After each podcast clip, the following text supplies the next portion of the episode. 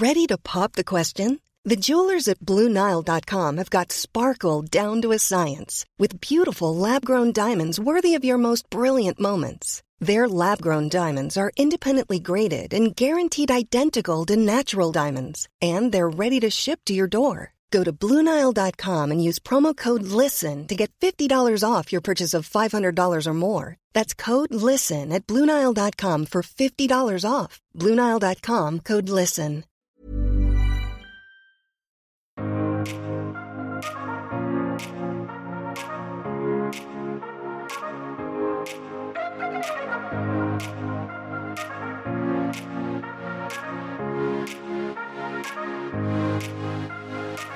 Hello, bienvenidos a su podcast Éxito de adentro hacia afuera.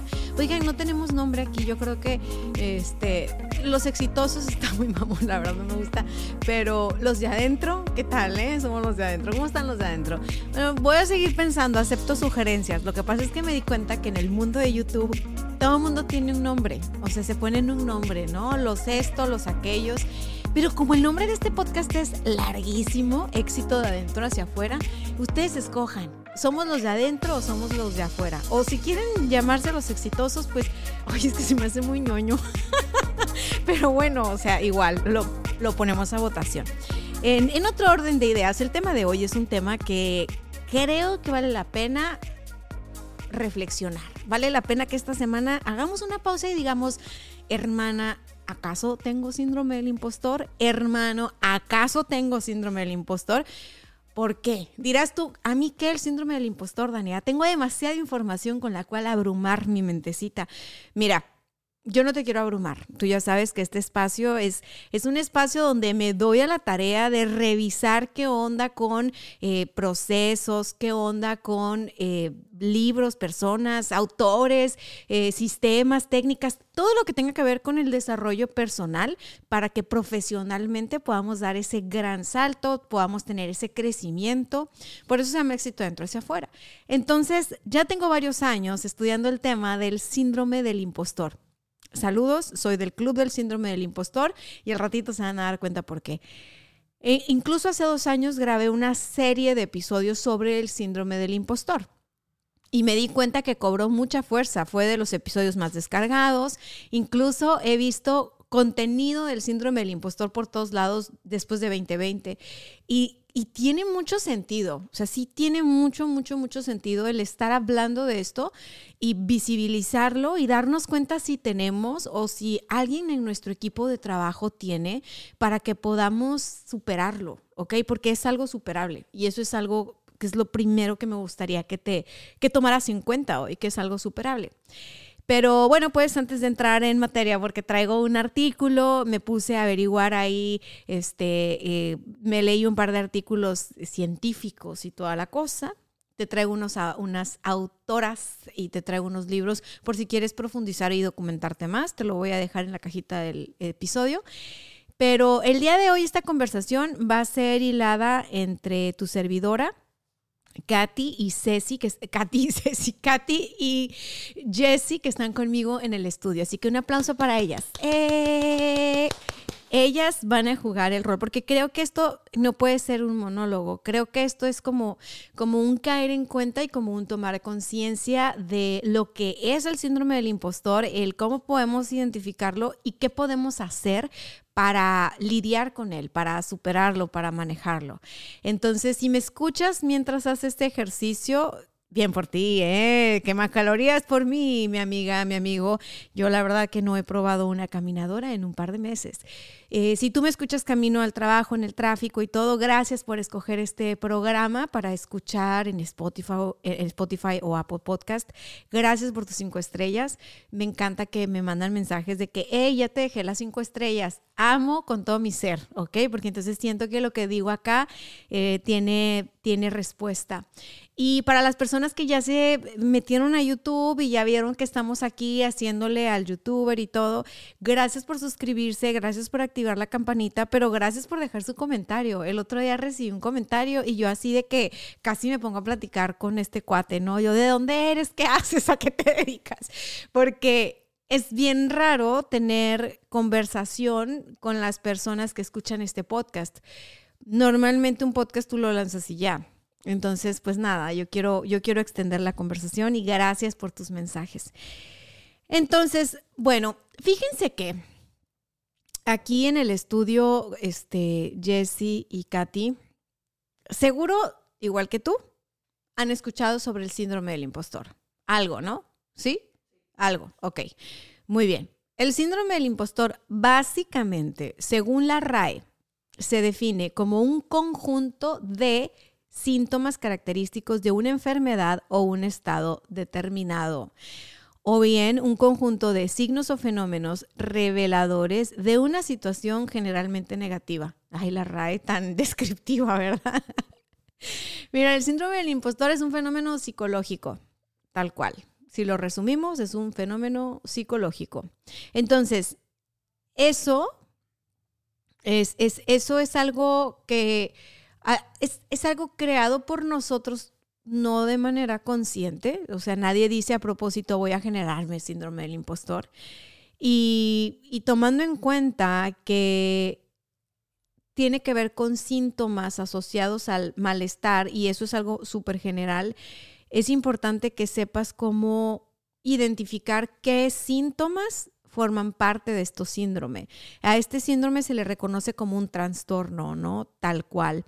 Entonces, el síndrome del impostor fue definido en 1978, ¿ok? No es de 2020, no es de lo, no es reciente, 1978, por Pauline Clance y Susan Imes. Ellas hablaban de mujeres doctoradas en diversas especialidades, respetadas en sus campos, o estudiantes reconocidas por su excelencia académica que a pesar de sus logros y reconocimiento no experimentaban una sensación interna de éxito, sino que se consideraban impostoras, es decir, creían que engañaban a su entorno y que realmente los logros que conseguían no eran tales. Chan, chan, chan. ¿Quién más ha sentido eso? ¿Quién más? Levante la mano, levante la mano. ¿Quién más ha sentido eso? Fíjate, empezó en 1978 y el estudio que hacen estas psicólogas fue en mujeres exitosas, ¿no? O lo que podemos determinar como, según nuestros estándares sociales, exitoso. Entonces, las personas que sufren este síntoma constantemente desmerecen sus logros, sus aptitudes e incluso sus capacidades. Suelen atribuir sus logros a la suerte, a factores externos. ¿Cuántos de ustedes no han escuchado? No es que gracias a Dios conseguí tal empleo. Gracias a Dios conseguí tal proyecto. Gracias a Dios conseguí este cliente. Gracias a Dios me pagaron. Gracias a Dios. Y gracias a Dios y gracias a Dios y gracias a Dios. Y como este programa no es para hablar de Dios, si Dios existe, si no existe, cómo es, este, por qué permite ciertas cosas en el mundo y otras cosas no las permite, o sea, no se trata de eso. Lo que sí estoy convencida por cosas que he escuchado y frases como ayúdate que yo te ayudaré y todo eso, es que Dios no se mete en estos asuntos. O sea, realmente creo que si Dios existe es una persona muy ocupada o un ser muy ocupado y no se está metiendo de manera individual en la vida de cada uno de nosotros. Entonces, si bien tus resultados y mis resultados son una consecuencia de un montón de factores, incluido Dios si quieres, también el factor tú cuenta, o sea, también el factor interno cuenta.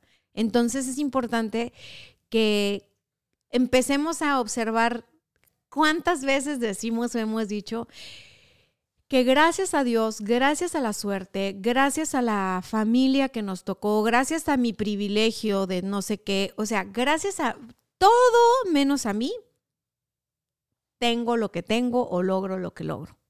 Esa sería la primera cosa a reflexionar, porque vivimos en una sociedad donde parece que ser humilde es igual a eh, desmerecer tus logros o desmerecer tu talento. Eh, eh, demeritarlo incluso, ¿no? Empequeñecerlo. O sea, eh, no, sí, es que todo esto es gracias a la suerte y chin, el día que se me acabe la suerte, pues quién sabe cómo le vamos a hacer, ¿no? Pero bueno, creo que ya me entiendes hasta ahí. La cuestión acá es de que cuando tú le atribuyes tus éxitos y tus logros a la suerte o a factores externos y nunca haces una atribución interna, o sea, solo externa, empiezas a generar una sensación que tú no te das cuenta a nivel interno eh, de, que, de que eres un fraude, o sea, de que realmente tú no mereces lo que tienes, tú no mereces lo que has logrado. O sea, tú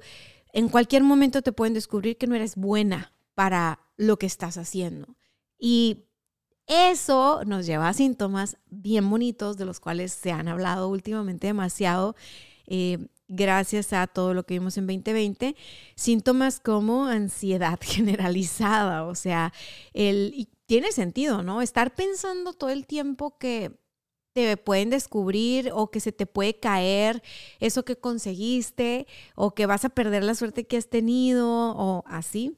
Entonces genera una sensación de que ansiedad y, y, híjole, no tienes seguridad. O sea, todo el tiempo estás como con una inseguridad interna de qué es lo que va a pasar, porque todo se lo has atribuido a factores externos. Entonces, esa es, la primera parte. ¿Te, identificas con síndrome del impostor? Totalmente. ¿Te identificas con síndrome del... Sí, totalmente. Ok, en el estudio somos tres mujeres que nos identificamos.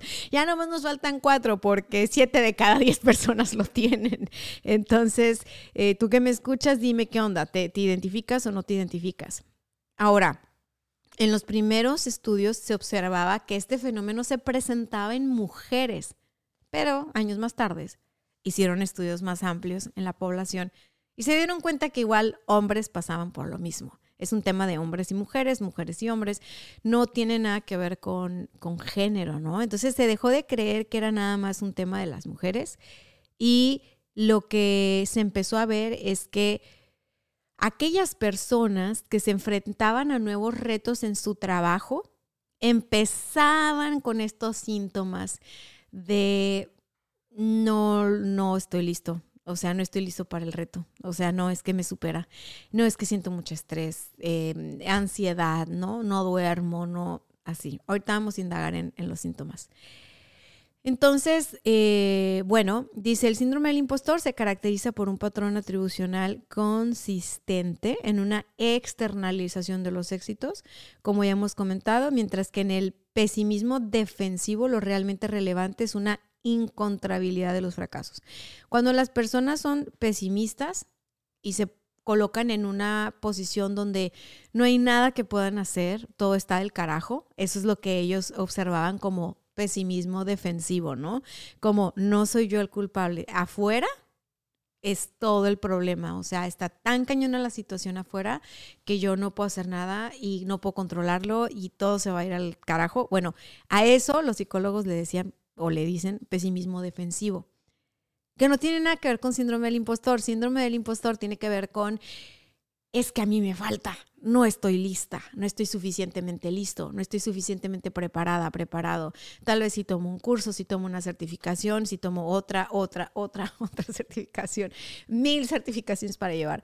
Este, tal vez si me preparo este año y el año que viene lo intento y así, ¿no? Entonces, bueno, ¿cuáles son los síntomas? A ver, ustedes, ¿qué síntomas creen que se experimenta? Ustedes que dijeron, yo tengo síndrome del impostor, díganme cuál es un síntoma.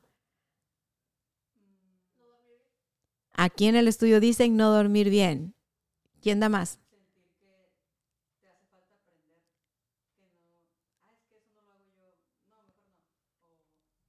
Ah. Mm.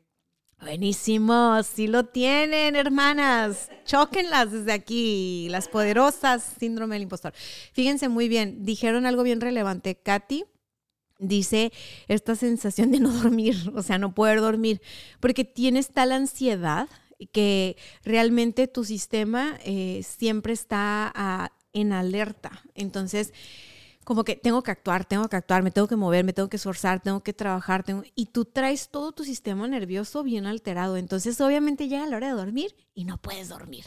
Ah, estás cansadísima, cansadísimo, pero no puedes dormir. Y si te llegas a dormir, tengo una clienta que me acuerdo mucho de ella, que me dice, es que ¿cómo le haces para dormir? Y yo, ah, voy a terapia. no, no es cierto, con mucho cariño, sí, sí le llegué a pasar terapeutas y tal. Me dice, es que yo me levanto a las 3 de la mañana, me levanto a las 4 de la mañana y con puras cosas del negocio, o sea, entonces, bueno, ella dirigiendo una empresa que, pues yo desde que la conocí grande, bueno, a mí ya se me hacía un tamaño interesante y fue creciendo, creciendo, creciendo. Entre más crecía su negocio, ella menos podía dormir. Era algo que a mí me llamaba mucho la atención. Y, y, le decía, no, no está bien, porque si tú no puedes dormir y descansar y recuperarte y ta, ta, ta, ta, ta, pues la máquina truena, ¿no? Y suena como lógico, pero no es tan lógico cuando estamos experimentando el síndrome del impostor. Cuando yo he estado experimentando, y uso la palabra experimentar, porque quiero que se desasocien del síndrome, o sea, no quiero que ustedes digan, ay, sí, yo soy, ¿no? Yo, yo tengo forever síndrome del impostor. No, no, no, no, eso es algo que puede ser transitorio, entonces es algo que experimentas, punto. Cuando yo lo he experimentado, en el momento no me he dado cuenta o sea, he tenido que hacer un trabajo de introspección para darme cuenta, ah, estoy operando bajo el síndrome del impostor. A ver, ¿qué estoy dispuesta a arriesgar? Y ahorita les voy a, ahorita les voy a compartir eso. Entonces, Jessie nos dice que cuando no sientes que estás completamente preparado o como cuando se te presenta el hacer algo nuevo o el tomar una oportunidad y dices, no, porque nunca lo he hecho. O sea, no, es que yo a eso no, no le entro, no me dedico. Y esa es una súper señal de síndrome del impostor. Así que aquí no somos impostoras, sí somos impostoras. O sea, no mentimos, sí somos de neta. ¿no? ok, les voy a decir lo que encontré en el artículo y es que dice que eh, las personas que sufren este síndrome eh, eh, presentan ansiedad generalizada, falta de confianza, pueden tener episodios de depresión, frustración y una creencia generalizada de que no son inteligentes y que han engañado a los demás para conseguir lo que han conseguido. También se observa confusión en el autoconcepto, una baja autoestima, tanto social como global, una baja autoeficiencia, ah, perdón, lo dije mal, una baja autoeficacia, externalismo, o sea, todo lo que hay afuera es lo que dice si soy o no soy. Chingón. Y una autoconciencia deficiente. Ok, todo esto que les acabo de decir influye en su trabajo. Absolutamente todo esto. O sea, el desempeño que tú puedes tener cuando tienes síndrome del impostor y no lo atiendes es muchísimo, muchísimo más, este, bueno, no voy a hablar del desempeño, voy a decir cómo se vive. Se vive muy pesado. Una persona con síndrome del impostor se tarda mucho en tomar decisiones. Es una persona que está todo el tiempo como, como indecisa. Eh, una persona con síndrome del impostor no puede administrar muy bien su tiempo de trabajo, entonces va a trabajar muchísimo más de lo que trabajan las demás personas, porque están repase y repase y repase todo. Entonces eso los lleva a estar estresados mentalmente nunca saben cuándo ya está algo enteramente listo, cuándo es suficiente. Son personas que van a trabajar mucho más de lo que trabajan las otras personas. Una persona con síndrome del impostor mal atendido puede caer en burnout. Y hemos hablado del burnout en este podcast. Entonces, ¿por qué es importante hablar del síndrome del impostor y detectar el síndrome del impostor? Porque ya hoy en día se puede tratar de un asunto de salud. O sea, el tener síndrome del impostor y no saber puede llevarte a tener depresión, puede llevarte a vivir con ansiedad, puede llevarte a vivir bajo un estrés innecesario realmente puede llevarte al doctor una y otra vez y que los doctores te digan, ah, es que tiene mucho estrés, bájele, porque eso es todo lo que te dicen prácticamente, ¿no? Tienes que bajarle al estrés, tienes que bajarle al trabajo, lo cual te estresa más porque dices, caray, tengo que comer y mis hijos también, ¿cómo me dices que no trabaje? Entonces, es importante que te des cuenta si estás ahí. O sea, si tú eres esa persona que se siente que no está lo suficientemente preparada, o qué le falta más. Si en tu en el lugar donde trabajas abren una vacante y esa vacante son 10 requisitos, y tú tienes seis y dices, no, no me voy a presentar porque tengo seis. Hasta que tenga los diez me voy a presentar. Bueno, probablemente tienes síndrome del impostor. Una persona que no tiene síndrome del impostor o que se libró del síndrome del impostor apuesta por los proyectos que tiene ganas de realizar. Apuesta por las oportunidades que se le presentan. Eh, apuesta por sí mismo, por sí misma. Dice, ¿sabes qué? De 10 requisitos tengo 6, pero chingue su madre, yo voy a aplicar para la vacante y los otros cuatro los desarrollo en el camino, ¿no? Y si me dicen que no, pues el no ya lo tengo, entonces yo igual voy con todo. Una persona que toma riesgos eh, sanos, ¿no? O sea, no, no riesgos así como que voy a ir a empeñar mi casa para ir a un casino, o sea, no, no, no, no. O sea, riesgos como voy por una oportunidad para mí, a ese tipo de riesgos es una persona que ya superó el síndrome del impostor o que por lo menos ya avanzó en eso. Em, ¿Por qué se produce el síndrome del impostor? Mira, la verdad es de que falta evidencia científica al respecto y es importante decirlo, ¿no? Pero bueno, en lo que hay de bibliografía, estas psicoterapeutas decían que en los estudios originales se atribuían sus causas a dos posibles orígenes relacionados con el contexto familiar y social más próximos a las personas que están sufriendo síndrome del impostor, es decir, el entorno en el que creciste.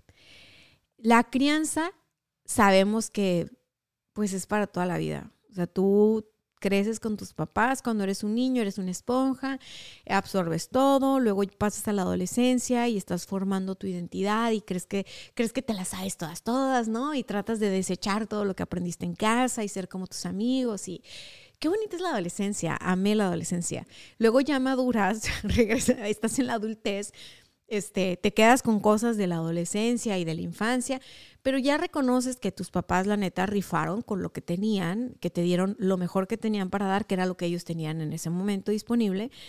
Y los honras y ya no tienes este rollo de que si mi mamá me hubiera dado, si mi papá me hubiera dado, o sea, ya cuando llegas a la adultez, tienes esta capacidad de mirarte como un adulto responsable, capaz de tomar las riendas de su vida y hacer algo padre con esto. Cuando ya estás ahí y tienes síndrome del impostor, es mucho más fácil trabajarlo. O sea, cuando tú ya eres un adulto responsable de tu vida, es mucho más fácil que superes el síndrome del impostor. Porque número uno, te das cuenta y te cachas. Número dos, no responsabilizas a nadie externo a ti. Más bien te das cuenta que por N cantidad de factores no te la crees, no terminas de confiar en ti, tienes el autoestima como vulnerable, eh, tienes tu seguridad basada en X, Y o Z estándar, te comparas mucho con las otras personas. Entonces ya empiezas a observar que realmente tú tienes una serie de comportamientos que no te aportan valor hoy en día. Y dices, ¿sabes qué? Estoy dispuesta o dispuesto a cambiar mi comportamiento, porque estoy viendo que esta forma de comportarme ya no me va a llevar más lejos. O sea, estoy viendo que esta forma de comportarme me limita en cuanto a crecimiento profesional, me limita en las ventas, me limita en el negocio, me limita profesionalmente hablando. Entonces, ya la gente está dispuesta como a decir, ok, voy a trabajar en mí desde ese adulto responsable. Cuando no estás en el adulto responsable y estás siendo todavía una niña de mamá o de papá, este, este adolescente que está enojado con la vida y que todavía no termina como de, de asumirse como parte de la vida y no como el centro del universo, es bien difícil porque vas a estar viviendo toda esta incertidumbre, esta ansiedad generalizada, todo este rollo, pero no te vas a ver como una persona capaz de resolverlo. Entonces es importante esta parte de, madurar y de hacernos cargo de lo que nos toca, ¿no?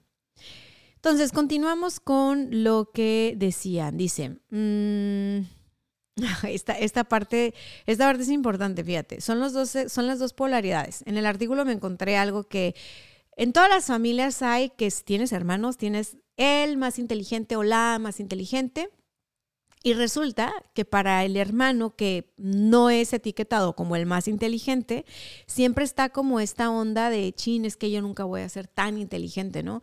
Como fulanito, mi hermano.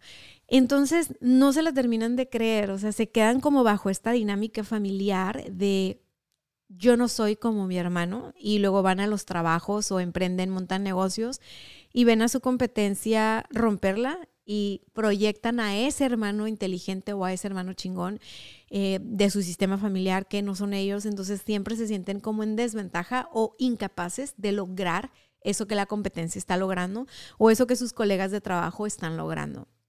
Pero por otro lado, el hermano inteligente, al que etiquetaron como tú eres el inteligente de la familia, tú eres bien inteligente, wow, ese también está en esta situación, nos estamos jodidos todos en pocas palabras, ¿no? Las, etiquetas no funcionan, señores, no funcionan. Y si se van a poner etiquetas, mínimo una que les convenga. Pero bueno, este, bueno, resulta que para la Dice, es por ello que la escuela le da la oportunidad de intentar demostrar, obteniendo calificaciones sobresalientes. Ok. El problema con la persona que es etiquetada como la inteligente de la familia o la brillante de la familia es que llega un, un punto en el que le dicen que, o sea, que ya no se la cree, pues, que prácticamente desconfía. O sea, como toda su vida le han dicho eso y toda su vida ha escuchado eso tiene miedo de que eso sea una vil mentira y que salga al mundo, ¿no? Salga de la familia o salga de la escuela y se encuentre con una realidad completamente diferente y como, ok, ya no estoy en la escuela, ya no estoy en la universidad donde mis profes me decían, o en la prepa o en la secundaria, donde mis profes me decían que yo era la número uno o el número uno, o donde yo tenía mi boleta que avalaba que tengo 10 ya no tengo eso. O sea, ya estoy en el mundo de verdad. O sea, ya no es que porque mi mamá me ama y mi papá me ama y yo soy el número uno. Híjole, y si en cualquier momento todo esto se va al carajo, ¿no? Porque ya no tengo ese estímulo diario de eres el mejor, eres el mejor, eres el mejor. Y tal vez entré a un trabajo donde por la naturaleza del trabajo nadie está admirando mis logros y nadie está admirando mis, lo, por dónde voy, nadie me está dando esta retroalimentación positiva. Entonces, pues tal vez soy un fracaso, tal vez ya no sirvo, tal vez eso que tenía lo perdí y ya no soy, entonces, porque ya no tengo ese estímulo externo. O sea, fíjense lo complicado de basar nuestra seguridad en estímulos externos. Lo complicado. Porque para bien o para mal, si tú dependes de la retroalimentación externa, dije dependes, ¿eh? porque sí la necesitamos, pero no como una dependencia como tal, pues va a ser complicado que tengas este, seguridad en ti misma, en ti mismo. Minuto 26, ya casi llegamos al minuto 33 y nos vamos a despedir. Entonces, antes de despedirnos, ¿cómo podemos manejar el síndrome del impostor? Seguro es la pregunta que te estás haciendo, ¿no? A ver, Katy, ¿qué se te ocurre? ¿Qué dice la audiencia? ¿Qué podemos hacer para manejar el síndrome del impostor?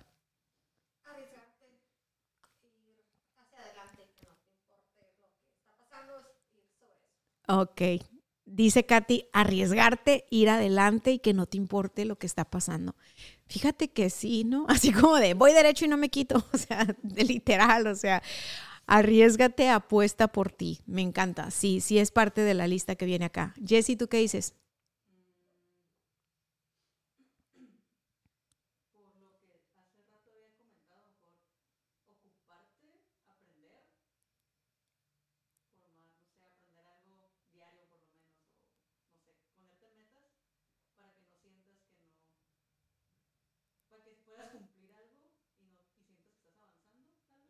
Ok, muy bien. Jessie dice varias cosas muy interesantes.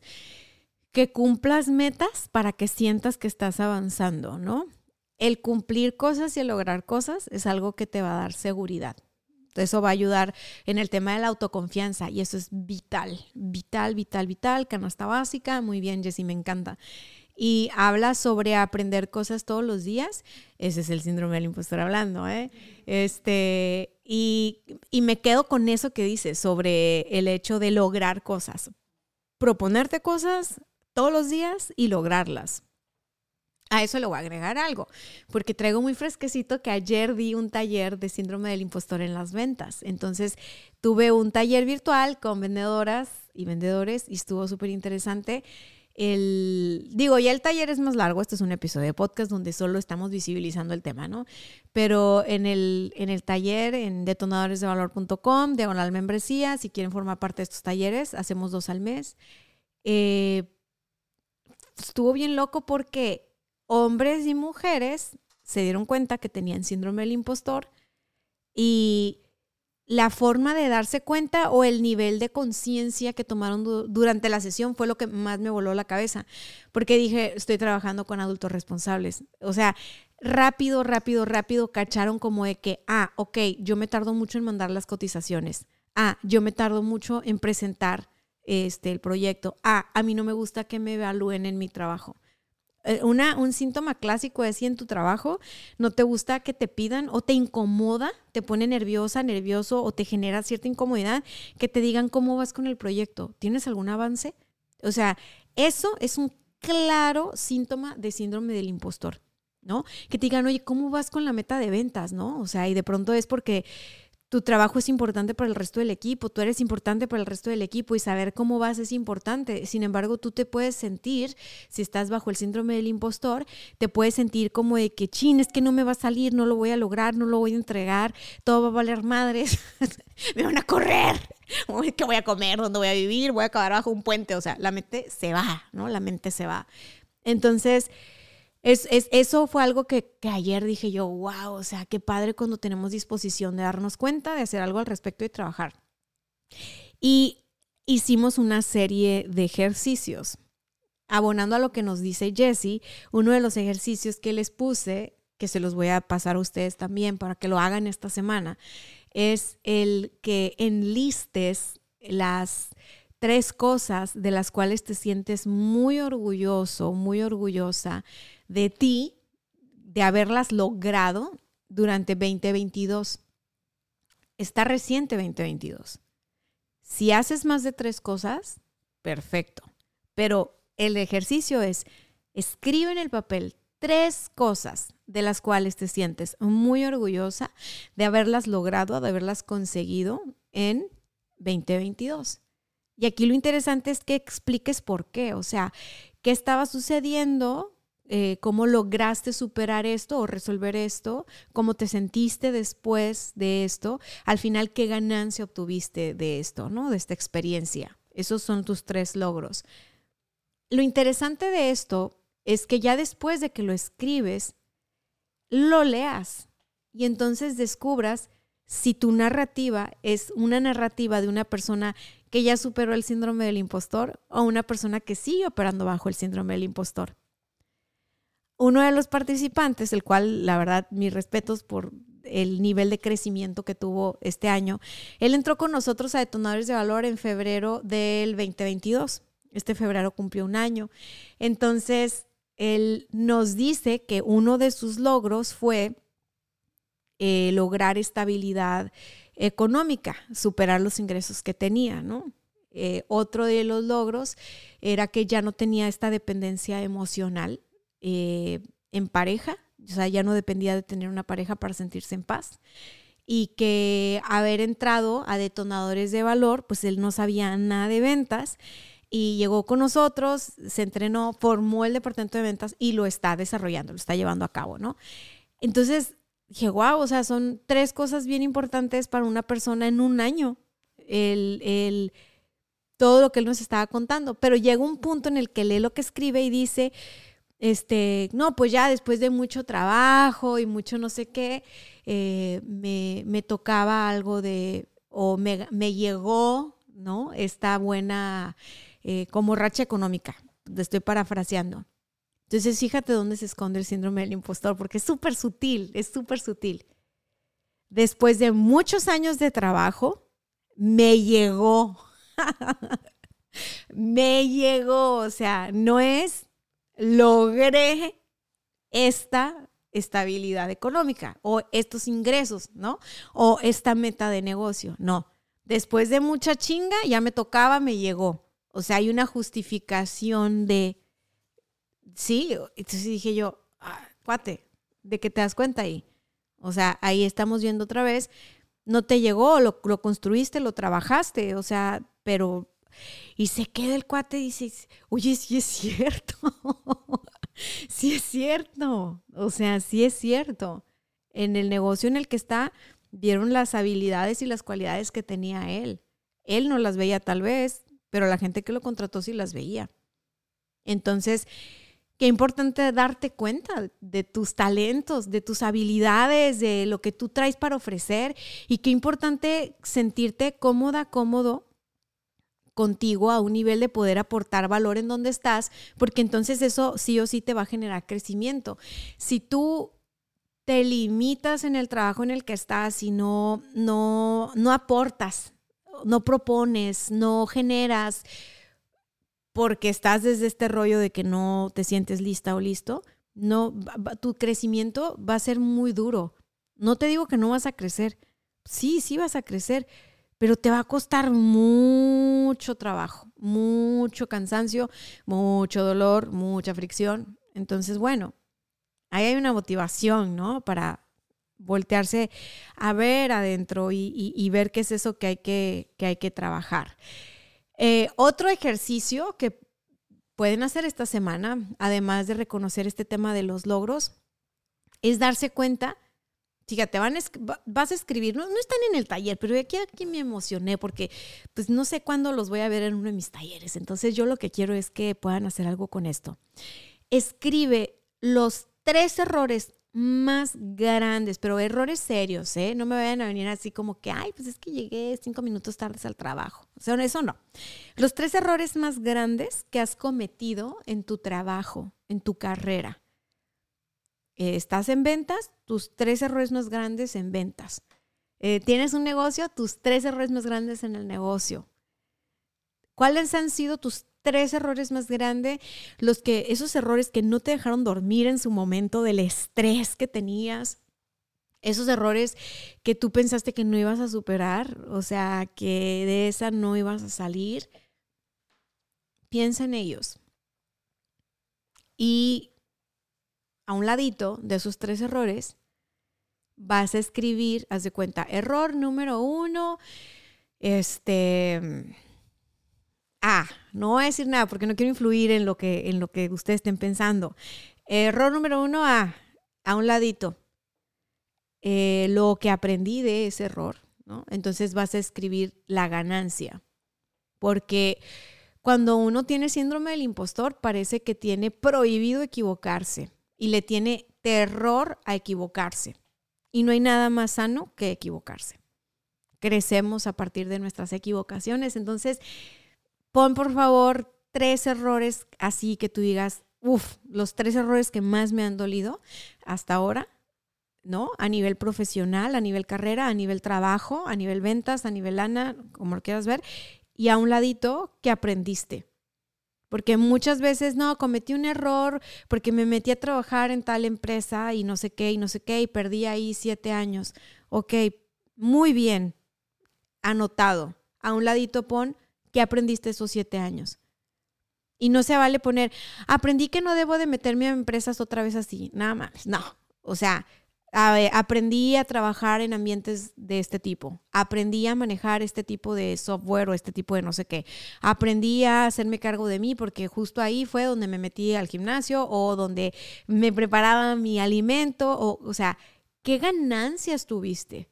Si tú logras reconocer las ganancias que tienes, incluso cuando has cometido errores de vida, vas a poder identificar tus logros o sea, si tú, si tú aprendes a tener un radar prendido de esos pequeños logros, esas pequeñas ganancias, que son, lo decía en otro episodio de este podcast, cero instagrameables, esos momentos cero instagrameables de tu vida son los que más aprendizaje te han dejado. Muchas veces los que más satisfacción también te han dejado. Así que yo te, yo, yo, yo digo, yo, yo digo ahí, ahí nomás cero instagrameable. Esos tres errores que no subirías a tus redes sociales. Bien, me pasé ya, minuto 38. Es que se puso muy bueno el chisme aquí. Ay, pues les iba a leer unos comentarios, pero no, ya no, porque ya nos pasamos del tiempo. Ya saben que mi meta es hacerlo en 33 minutos, no siempre se puede. Les dejo referencias bibliográficas de este tema abajo en la cajita de descripciones. Y si ustedes todavía no se suscriben a mi canal de YouTube porque me ven en me escuchan en Spotify o me escuchan en Apple Podcast, tiren paro, vénganse a YouTube Dani Stacks, se suscriben, activan la campana y no lo vean, ¿no? Pero pues ahí está, por si se ofrece, por si quieren entrar a YouTube y se lo pueden compartir a alguien que esté en YouTube o así. Eh, segundo anuncio parroquial, si ustedes quieren eh, montar su propio negocio de capacitación online, de formación online, si ustedes dan talleres en Zoom, si ustedes dan cursos presenciales y quieren hacerlo grabado y quieren escalar su modelo de negocio, eh, entren ahí tengo todo, el blog, el podcast, tengo un montón de herramientas y además un taller para que sepan cómo hacerle de pe a pa, ¿no? O sea, de, de nada con tu laptop a tu plataforma de capacitación online. Y pues nada, nos vemos la próxima semana. Bye bye. ¿Te preocupas por tu familia? Entonces, ¿por qué darles solo huevos ordinarios cuando pueden disfrutar de lo mejor? Eggland's Best, los únicos huevos con ese delicioso sabor fresco de granja, además de la mejor nutrición, como 6 veces más vitamina D, 10 veces más vitamina E y 25% menos de grasa saturada que los huevos regulares, además de muchos otros nutrientes importantes. Así que, dales los mejores huevos. Eggland's Best, mejor sabor, mejor nutrición, mejores huevos.